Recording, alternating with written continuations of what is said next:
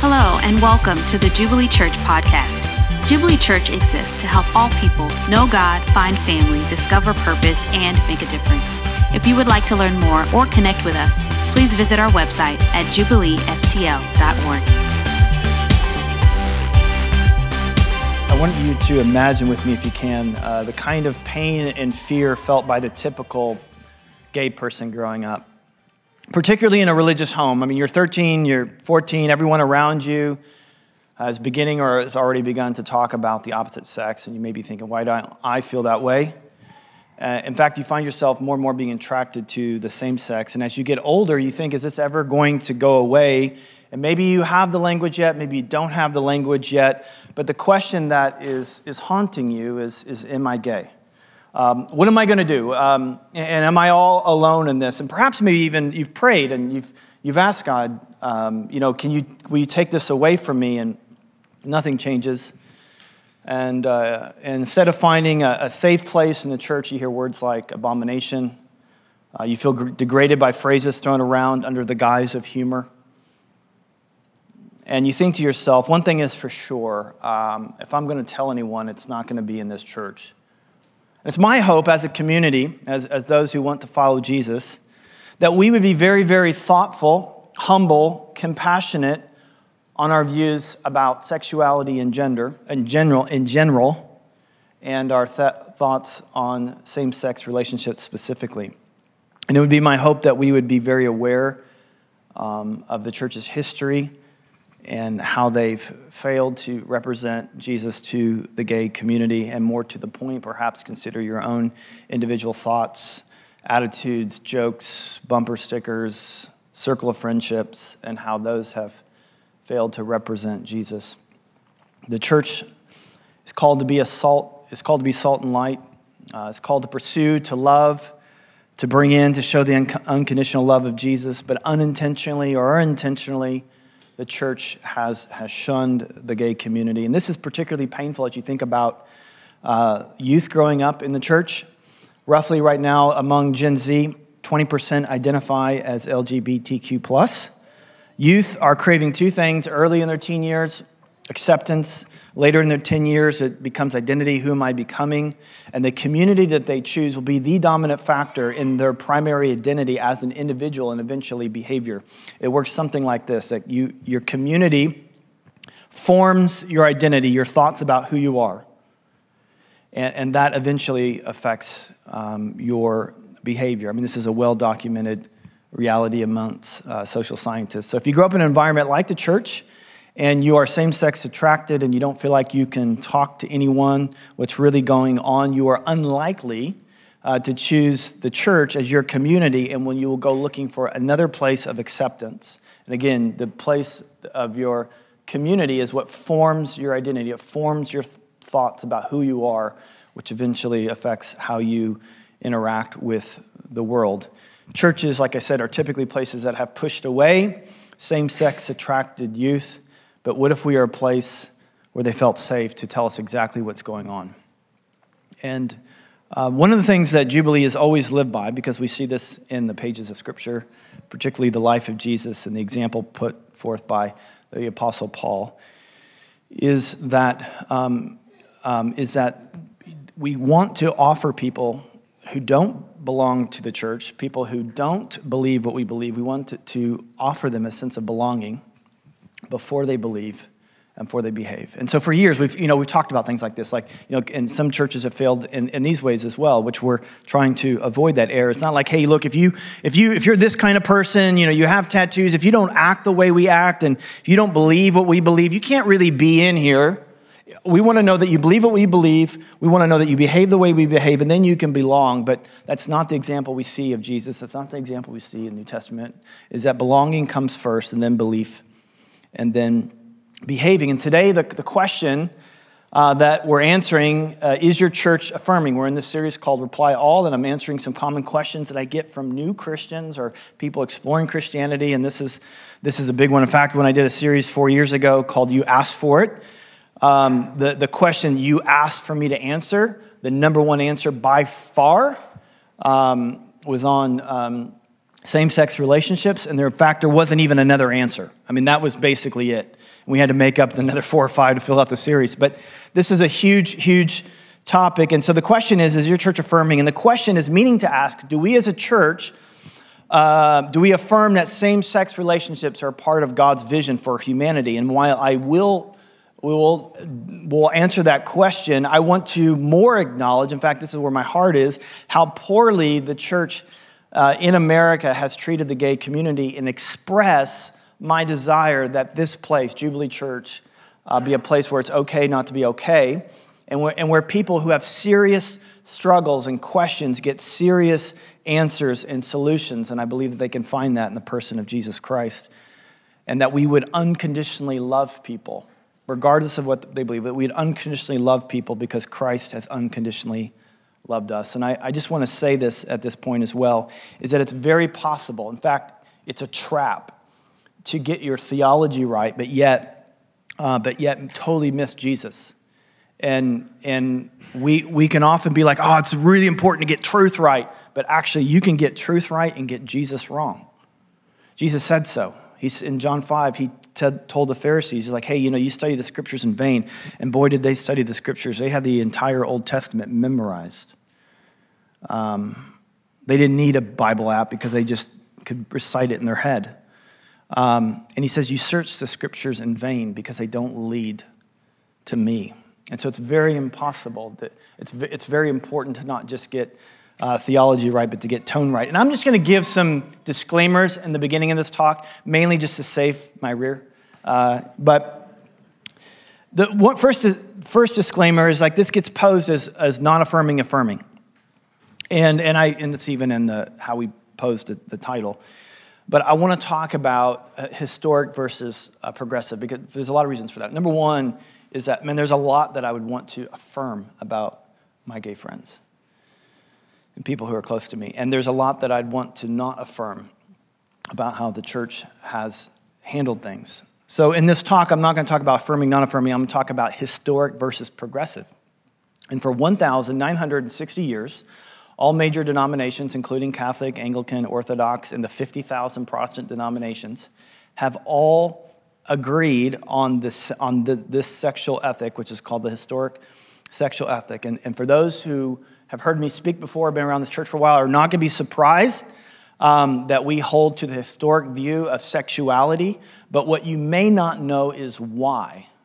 And what I want to do today, and, and in some ways tomorrow, by the way, I made a game time decision to make this talk two parts because there was too much to say. Um, uh, so it's going to be this week and next week. In fact, we have a, a, a number you can text. If you've got questions, you're like, well, what about this, and what about this, and what about that, and I've heard this, and I've heard that. Text those, and that will inform um, in part what I say next week. Uh, so go ahead and text those questions if you have them. Uh, and on that note, this this today, I'm sorry, this is going to feel a little uh, technical, a little a matter of fact. It's going to feel more like a like a maybe a university lecture um, uh, f- from someone without a graduate degree. So it may not even be a very good one. And so, um, it's, but it's going to be a little bit technical, a little matter of fact. And I hope that you would uh, give give this some thought as we weigh through a very very. Uh, important topic, and, and while I have a conviction around this issue, and you'll see why, um, I, man, I hold it with so much humility. And I think the second thing, and I, I hope that you would too, the second thing is this is not the first word on this, and this is not the final word on this.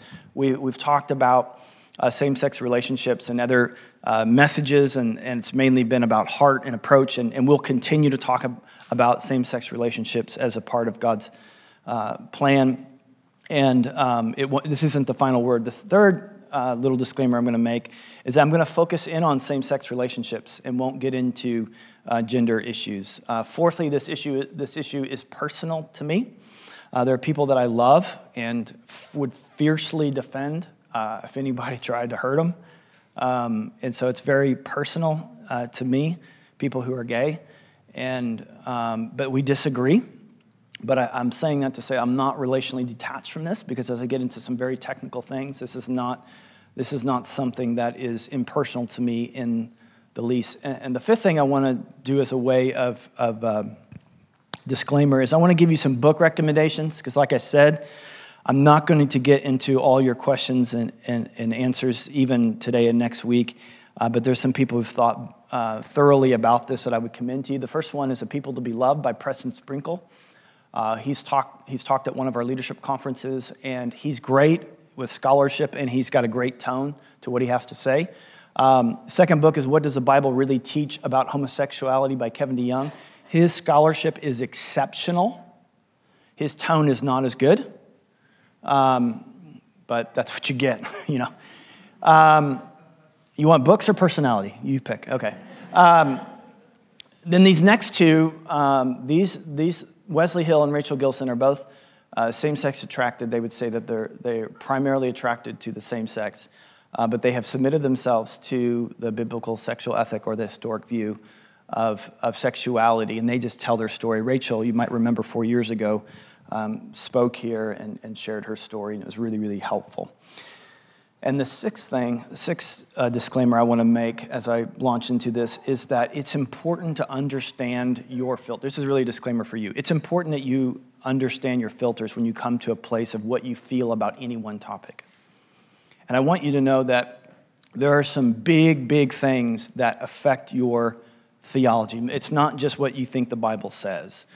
Um, in fact, It, for it may even be that the, what the Bible says is not the primary factor in what your theology, and theology just means your thoughts on God. It could be experience, it could be background, it could be a, and other things. And one of the big areas that we that have affected all of us, and this has been a, a slow drip for several hundred, three or four hundred years, um, is something called expressive individualism, and it's it got even written into. Uh, the Bill of Rights or Constitution or one of those things, um, that, you know, we have the right to pursue individual happiness. And that has got us to where we're at in our cultural moment of like what, who I am inside of me must be expressed on the outside of me. And we've all contributed to that. This is not part of the gay agenda. That is a part of the American agenda. That is the culture that you live in. And I would encourage you to give some thought to that. There's a book by Carl Truman. Uh, he wrote a really big, thick book that I doubt anyone here has read or will read, and certainly not someone like me who, you know, I just have an undergraduate degree from Mizzou, so I'm not going to read that book. But he, thankfully, he heard my criticism, and he wrote a much smaller book in twenty twenty-one that says basically the same thing that I have read, and I would recommend that to you. I don't know the title. I'm sorry. Carl Truman, look him up. Very helpful book. Um, but the second thing I want to say that's significantly influence all of us is that we are all victims of a cultural war that's been going on for fifty years. And if you don't know the history of individualism and its effect on the way that you think about the world, and if you don't know the effect uh, about the cultural war that's happening for fifty years and its effect on the way that you think about this, you'll be you'll get it wrong. Most of us walk around with a gut instinct when it comes to same-sex relationships. We have a gut instinct on what we think is right and true. It's not necessarily based upon what we know is true, it's what we feel in our gut. And we got here by a violent, bloody cultural war. On one side, you have people who see gay relationships primarily through the lens of injustice. And this happened and got kicked off in nineteen sixty-nine with the Stonewall riots in Greenwich Village. And they wanted to move, they wanted to move same-sex relationships from the fringe into normalcy. And in nineteen seventy, at the one-year anniversary, that's when the first gay pride kicked off. But then this group was met with by resistance from another group known as the Moral Majority, led by a guy named Jerry Falwell. And they saw gay relationships not through the lens of injustice, but through the lens of immorality. And so this is how it was posed. And so he said this, someone must not be afraid to say moral perversion is wrong. If we do not act now, homosexuals will own America. If you and I do not speak up now, the homosexual steamroller will literally crush all decent men, women, and children who get in its way. And our nation will pay a terrible price. So that's sixties and seventies. eighties roll in, the AIDS epidemic. Um, the gay activists slowed in its agenda as they began to care for one another, confused by what was going on. Uh, the Moral Majority saw this as a victory for their cause and took the opportunity to frame for Americans and Christians in particular what was really going on when he said AIDS is not just God's punishment for homosexuals, it's God's punishment for the society that tolerates homosexuals. In nineteen ninety-eight, the gay activists got back on board in the, what was known as the War Conference, and the top one hundred seventy-five leading gay activists developed a strategy and adopted really uh, war language, that's why they call it the War Conference, to undertake a carefully calculated public relations campaign to shift the public's focus from homosexual behavior to the idea of gay rights. And uh, they, this was how they described the, their agenda in a book that I know you haven't read called After the Ball. And the reason why I know you haven't read it is because it's three hundred forty-five dollars on Amazon, and you can only get, find it used. It's out of print. But if you want it, have at it. But I'll give you some quotes from it. I can, this is what they, this is, they explain the agenda. A continuous flood of gay-related advertising presented in the least offensive fashion possible. If straights can't shut off the shower, they may at least eventually get used to being wet. The main issue is to talk about gayness until the issue becomes thoroughly tiresome. Seek desensita- desensitization and nothing more. If you can get straights to think about homosexuality as just another thing meriting no more than a shrug of the shoulders, then your battle for legal and social rights is virtually won. And then that happened in the nineties. And then the movement really took off steam because of this guy named Tim Gill, who put up his five hundred million dollars fortune to take the fight to the next level. But this quote explains why this guy was so controversial. We are going to go to the hardest states, and we are going to punish the wicked. Anyone who does not believe in the legitimacy in same-sex relationship is wicked, and we are going to punish them. And the amount of money that was spent in the area of marketing, research, lobbying, media, arts, entertainment was lo- nothing less than extraordinary. And they had three major areas uh, of focus. One is the, the field of psychology, to get it removed as a mental disorder, uh, the field of law, legal protection and rights, and the other field was the church, to remove it as a sin in the eyes of churchgoers. And so they had this, this huge attack, and, and people who have studied this strategic plan and execution of gay activists have concluded that this is the most successful cultural shift in human history. And I said earlier, there's the other side of the, the moral majority, and they had a rallying cry, and they were a force to be reckoned with, and they fought and won some battles, but ultimately were unsuccessful. And I want to say two things about this. One is First Corinthians five. For what do I have to do? This is Paul, a pastor. What do I have to do with judging outsiders? Is it not those inside the church whom you are to judge? God judges those on the outside. The church, number one, the church fought a battle it was never meant to fight. Should have never happened. It was catastrophic to the central mission to give witness to the person of Jesus. In other words, the church was a victim of its own fight for culture. And for those that are still on that fight, it's best to get off. Secondly, what you think about same-sex relations. By the way, I'm not trying, I didn't try to moralize anything I said before. I'm just trying to paint historical fact. What you think about historical relationships has been formed by the culture war in both directions. Again, most of us walk around with gut instinct, and when, if we are for same-sex relationships, we have this, this gut instinct of injustice running through us. And if we if we think that, you know, same-sex relationships are wrong, we have this gut instinct of immorality. But we're not really sure why. As followers of Jesus, as for what the rest of the world thinks, I'll let them think about it. But as followers of Jesus, you and I have to do way better than gut instinct. We need to be clear on what Jesus says, why he says it, and, and really importantly, how he to interact with people who disagree. So I'm going to ask you for the next twenty minutes to set aside your cries for morality. I want you to set aside your cries for justice so that you can have a thoughtful look at what the scriptures actually say, because ultimately the Bible is not inviting you to have your sense of morality affirmed. It's not inviting you to have your sense of justice affirmed. It's ultimately inviting you to be rescued, redeemed, and related to by the God of the universe. It's an invitation to gay people, it's an invitation to straight people, and everyone on the continuum. And so we're going to look at this clearly. And I'm just going to say, like, I don't know if you want to thank me or for this or not, but we're we're there are five major passages. We're going to look at Genesis. We're not going to look at Leviticus. We're going we're going to look at Romans one. That's the other passage. And the other two we're not going to look at is First Corinthians uh, six and uh, First Timothy one. Um, but like I said, I'm going to do a part two, and I might mention some of those later. So I'm just going to get to what I think is essential to get the foundation of this is right. And again, I know it's technical.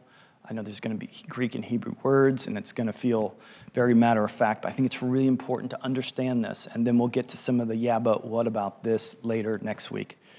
The question every believer must answer in following Jesus about any issues. Number one is, what do I believe? How do I get to that belief? And how does the Scripture support my belief?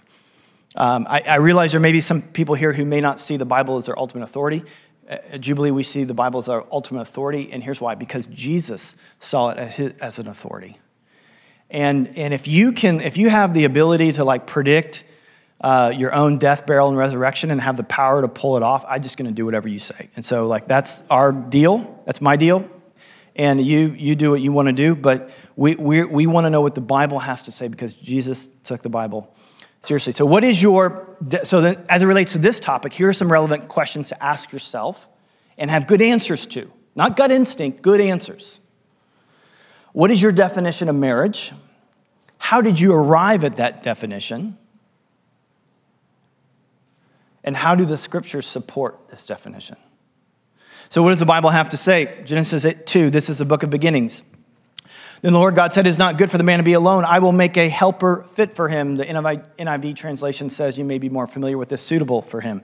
Now, out of the ground, the Lord God had formed every beast of the field and every bird of the heavens and brought them to the man to see what he would call them. And whatever the man called every living creature, that was its name. The man gave names to all the livestock and to the birds of the heavens and to every beast of the field. I'm tired of animals, but God, for Adam, but for Adam there was not found a helper fit for him or suitable for him. So the Lord God caused a deep sleep to fall upon the man, and while he slept, took one of his ribs and closed up in its place with flesh. And the rib that the Lord God had taken from the man, he made into a woman and brought her to the man. Then the man said, this at last is bone of my bones and flesh of my flesh. She shall be called woman because she was taken out of man. For this reason, in light of all this stuff, for this reason, or therefore, A, here comes marriage. A, a man shall leave his father and mother and hold fast to his wife. They shall become one flesh. And the man and his wife were both naked and unashamed. This is a poetic account of the creation of the universe. This Genesis one and Genesis two. Suspend your questions about science for at least a week. We'll tackle that later. But what we have here is an introduction to gender and marriage. And this is incredibly important uh, for two reasons. Number one, it's the law first mentioned. Again, this is technical, but when you come, when you're trying to understand the Bible, one of the, the laws of understanding the Bible is whenever it's first mentioned in the Bible, that becomes the basis for what you believe, unless it's contradicted later. So unless something else replaces it, and, and that there's some examples of that. So, like in uh, you guys football. Anybody like football? Watch football? A few of us. Okay. Follow me here. So in about five or six years ago, they gave coaches the ability, the ability to challenge a play. I have a little red flag. So if a play happened, the coach says, I disagree with that play, they would throw the red flag. Umpires get underneath a little hood. They examine the play on video, and they can come to one of three conclusions. Number one, they reverse the call. They see it, and they're like, oh my gosh, I have video evidence that our call was wrong, and they reverse it. The second thing they can do is they can say, it's inconclusive, the call stands. We can't tell if we can't tell if it was wrong or right, but the play stands as called on the field. The third thing they can do is they can confirm what happened on the field is what they're seeing on video. That's one of three options. For in, in the nineteen sixties, the progressive view of sexuality, they threw out a red flag. We are challenging the call on the field. They're challenging what Genesis says, okay? So we have options. Is, did, did, did, did, did the Bible at some point, I'm doing fine, guys, don't worry about me. Um, did the Bible at some point reverse the call? Did, did Jesus, did the New Testament, did they, they come back either under further review, Jesus says, no, that doesn't apply anymore. Is it like inconclusive? Like who could really know for sure what it says? I mean, so many years ago and oh my gosh and da da da. Or did they confirm it? I want you to know, I want you to know that the New Testament writers, and I'll explain a little bit this week, and if you want more, I can explain more next week, is They they they didn't reverse the call. They didn't even they didn't they weren't even vague about it. But when asked, both Paul and Jesus in particular, very directly confirmed the call in the field and says the play stands as it is, which is one of the reasons why I call it the historic view versus the progressive view. One says this is the this was this was the call in the field. This is the way it's always this has been. And the progressive view has thrown the flag to challenge it, and Jesus and Paul confirms it. And we'll, we'll get to that here in a bit. But for this, this is why this is so important, Genesis. This is the foundation. This is the call in the field. I want to draw your attention. There's a lot we could talk about. I'm going to draw your attention to one phrase, helper fit for him. Again, the N I V translates it, helper suitable for him. For those who believe in, in the historic position, Uh, what makes Eve suitable is the fact that she is human, she's not an animal, and the fact that she is female, not male. So those two things is what is what the historic view says. This is what makes Eve suitable for Adam. This is what makes Eve a helper fit for him, this complementarity of relationship. For the progressive Christian, a super, a, a suitable helper was not necessarily to be a woman, but a human. In other words, the emphasis was not on gender, but on kind. Here, Adam in humanity is naming all these animals, and he's like, oh, where's someone who's like me? He didn't necessarily need a woman. He just needed another human. So essentially, another human can be a suitable marriage partner as long, again, as they're both human, but it doesn't have to be the same gender. This is the progressive challenge. Do they have a point? Well, again, the historic position says that the fact that she's both human and female makes her suitable, and here's why. Hebrew word translated fit for him, or suitable, same Greek word, is translated, is it's the, the, the translated word is kenego, okay? And it's only used here once in the Old Testament. This is, this is its original use, its only use. And it's somewhat difficult to translate into English since it's a co- compound word. And I'll, and I'll just say to you what the word means here, and you'll see the difficulty of, of translating it. The, the first part of it is ki, which means as or like. The second part is neged, which means opposite or against. So together the word means something like this, as opposite him or like against him. This is what the word means. Suitable means as opposite him or like against him. It is a complex word that captures how it is that Eve can qualify as a perfect partner for Adam. So what works in their relationship isn't simply that she is like him, but also that, that she's not like him that makes her suitable. So, and this is why this is relevant, because among the, the, the word choices they could have used, um, if it was simply like the fact that she was human and not an animal, he could have just used the word uh, "key." So it could have been, it should have read, "I will make a helper like him. I will make a helper like him. I will make one another one. I'll make another human."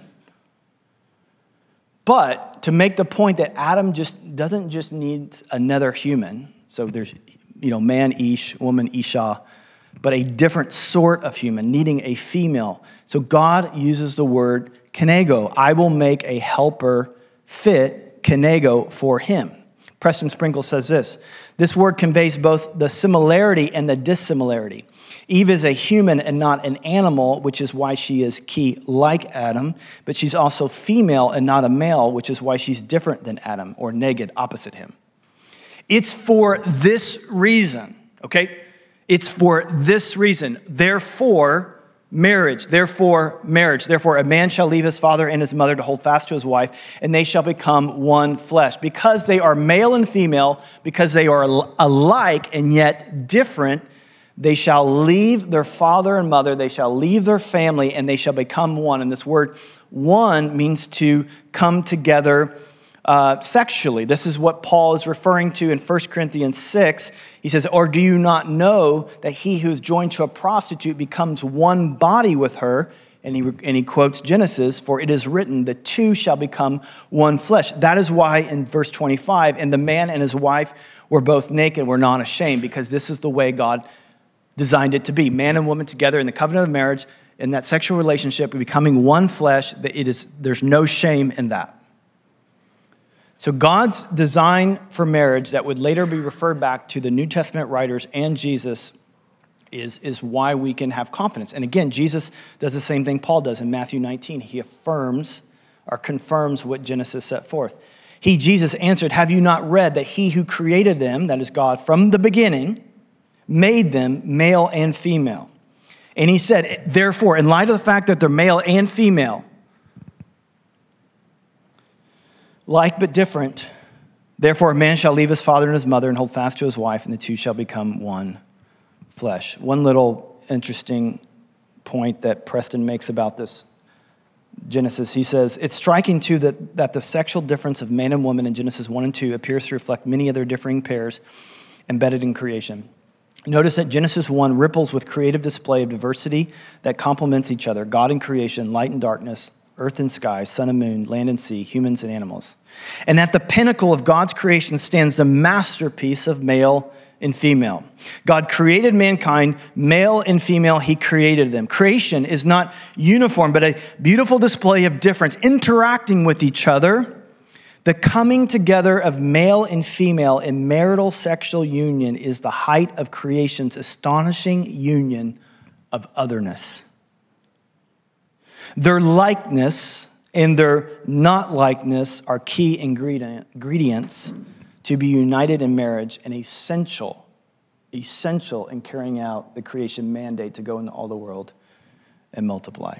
The biblical definition of therefore, what Scripture supports, the definition of marriage: one man, one woman, one life.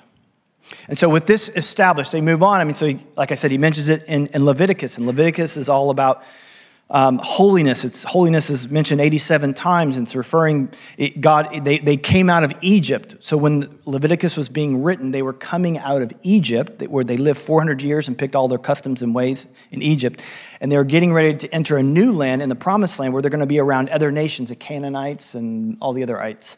And they said, "You're to be different. You're not to be like the other nations of the world. You're set apart to me. I want to remind you of what I've set forth from the beginning, because when I look at Egypt and when I look at the Canaanites and all the otherites of the world, they do sex differently than what I set you out to do. And so here's a list of things that are out of bounds." And he mentions everything except a husband and wife in the, in the in covenant of marriage. And you could read that for yourself, or maybe we'll hit it next week. But what about the New Testament? Well, Paul mentions in, in Romans one, twenty-one through twenty-seven, um, he says, "For although they knew God, they did not honor him as God or give thanks to him, but they became futile in their thinking, and their foolish hearts were darkened. Claiming to be wise, they became fools and exchanged the glory of the immortal God for images resembling mortal man and the birds and the animals and creepy things." I won't have time to explain all this, but I want you to notice how similar it even sounds to Genesis, and that's not an accident. Therefore, God, he's going to talk about creator creation. "God gave them up to the lust of their hearts, to impurity, to the dishonoring of their bodies among themselves, because they exchanged the truth of God for a lie and worshiped the crea- uh, the creature rather than creator, who is blessed forever. Amen. For this reason," remember that in Genesis one, "God gave them up to dishonorable passions, for their women exchanged natural relations." And that word natural, what they're exchanging there is the truth of God's truth. They exchanged God's truth for, for male and female relationships. Uh, they exchanged them for unnatural ones. They weren't talking, which is a progressive argument. The progressive argument is that, hey, um, those in same-sex relationships are living out their nature. They're not. He's not talking about the nature, the nature inside of us. Again, we are dominated by individualistic thinking. He's talking about God's nature in creation, which, again, I mean, this this Romans one reeks of of language from Genesis one and two. And so uh, he goes on, "For this reason, unnatural ones, which are contrary to nature, and the men likewise give up their natural relationships with men, and were consumed with passion for one another, men committing shameless acts with men, and receiving themselves the due penalty for their error." Context is really important. Romans one, Paul is saying, here are, here are the sins of the Gentiles. Gentile is basically anyone who's not a Jew.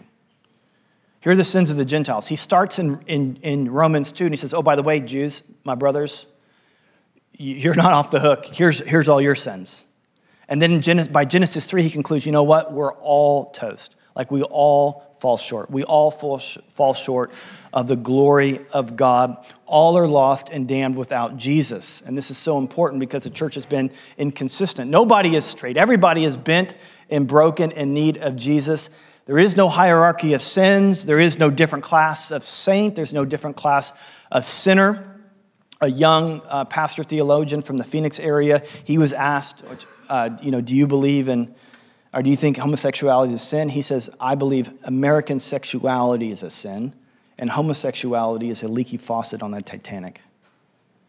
And so it's important to get this back in context as we're going through some of this technical stuff, is that sexual immorality in general is um, is is being what's being condemned here, and uh, like man, we have to really understand um, that yeah, this is an aspect of that, but anything outside of this. So just because you may feel like you're okay in this area, but what I want you to know t- to hear from this passage is that you know what I'm going to. I'm going to skip this, and I'm going to come back. I, I may bring this up later because I, I want to get to, I want to get to um, um, Jesus. I want to get to Jesus. But I will say this: that they ex, they exchange the truth of God's what he's saying here. They exchange the truth of God's created pattern. Again, looking back, progressive, the progressive view throws a challenge flag and says uh, this needs to be reversed, and he's saying no. Paul, Jesus affirmed it. Paul is affirming it and saying, no, they, what's happening here is they exchange the truth of what God set out in marriage. This is the, the way marriage is supposed to be. They exchange that for uh, a lie. And then he goes on and talks about what that is. There's there's a lot of questions about the text, but maybe we'll hit those um, next week. Um, but I, I want to end by fixing our our attention to Jesus, because this is really all about, when I mean really all about, I mean what we're trying to do here. This is really all about Jesus. This is not about the meaning of Hebrew and Greek words. This isn't about who's right and who's wrong. This isn't about stances, positions, and discovering the truth, as important as that is.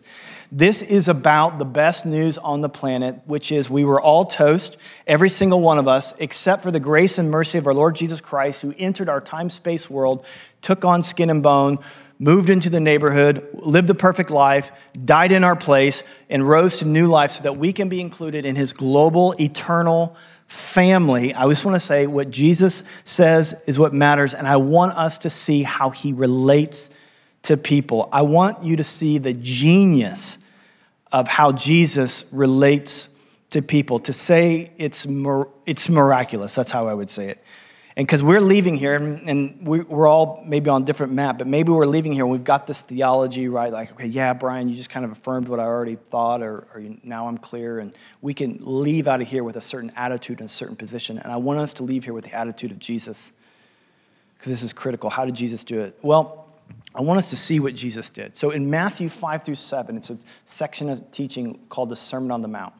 We did a series on this last year. And in this teaching, he gives out, okay, this is what my kingdom is like. And, and he basically takes the, the standard of holiness and he just ratchets it way up. You've heard it said this, but but I say this. In fact, if you if your hand caused you to sin, cut it off. Your eye caused you to sin, gouge it out. And, and specifically when it comes to the sexual ethic, I mean, no one had a higher sexual ethic than Jesus. Not Paul, not Leviticus, not anywhere, not anyone on the planet. In fact, he said this. You say adultery is wrong, which was common for, it was a common sin in that culture. So you th- say adultery is wrong. I say, if you look at a woman lustfully, that's just as bad. It's just like, holy cow. I mean, this guy had like, I mean, the conviction around and the ethic that he called people to. I mean, he was absolutely convinced about what he believes. Can you think about some? Think about someone that you know that's really convinced about what they believe, and they have a high standard for what they believe. Now, don't say their name, but just think about that person. What are they like? Not very nice, usually. You would expect Jesus to come off that mountain holding up signs. This is my code. This is my standard. This is my standard. He walks off that mountain. And he does something that almost seems like a paradox to what he taught. First, he first person he meets, he meets a Roman centurion. Romans were mortal enemies of the Jewish people. And he heals his daughter. He finds a, a woman caught in the act. I say, if you even look at a man lustfully, you've committed, and look what you did. No, he, he shields her from condemnation. He meets a woman um, who is just overdone by the grace that she's received from Jesus, and he, she begins weeping and washing his feet and anointing him with perfume. There's a lot of cultural things there that we don't understand, but just a huge act of affection. He sees Zacchaeus, a tax collector. He's like, I'm coming to your house today. What he did, he didn't go like, hey, have you have you heard my Sermon on the Mount podcast? Have you have you read my position paper on taxation? He's like, but I've got good news for you. I'm coming to your house. And this is how Jesus interacted with people. He had the highest standard, yet sinners loved him. He had this high standard, but he did life with prostitutes, with tax collectors, with gluttons, with drunks, people who weren't like Jesus, like Jesus. He had the bandwidth to be a person of conviction and compassion. So let me just be real frank here. Progressives, you do not have to give up on compassion to hold to conviction of his word.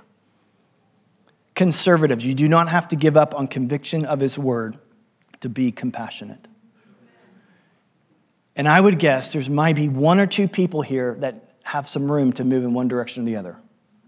And I'd hope you would take the time to do that this morning. One last word. Band can come up and you guys can stand. If you are attracted to the same sex and you're here today, um, first of all, there's a medal for you outside in the lobby um, because I want to, I mean, you, you're same-sex attracted and you want to live out the biblical sexual ethic. Um, I, I just want to make this commitment that we want to be a place where singles thrive, a place that you can experience family. We want to be, we want to help all people know God, find family, discover purpose, and, and make a difference. And um, we want this to be a place where you can experience deep and meaningful relationships. And I just say, man, shame on the church if it's easier to have a sexual hookup on an app than it is to find community. And there are ways that we as a church need to practically get better. And the, the litmus test of living in the community that Jesus commanded, just as he commanded no to this and yes to this, to, to love one another, to love your enemy, to love your neighbor as you love yourself. You will be marked as mine by the love that you have for each other. Jesus was one hundred percent grace, one hundred percent truth. He wasn't a balance of the two. He wasn't fifty-fifty. He was one hundred percent truth, and he was one hundred percent grace. I'll let you figure out your own percentages. But secondly, I want to say to those who are same-sex attracted, wanting to live out the biblical sexual ethic, I just, you're my hero. And I want to say that not only is there a place for you, but I want you to know that I think that we have a lot to learn about discipleship from you, on what it really means to pick up your cross and follow him. That's something we're all called to do. And it shouldn't feel any harder for you than it does for anyone else. But I know that it does. And I'm sorry for that example that you've been given.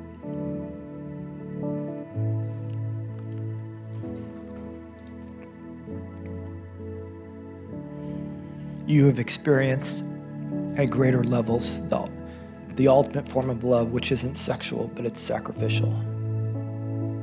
Jesus, we are so undone by you and your love for us. We are all in the same place. The billions of people who ever walked the face of this earth are in the same place except one. And God, I pray for the humility to walk life out as disciples of you, holding on to truth, holding on to conviction, and pursuing people with compassion and grace.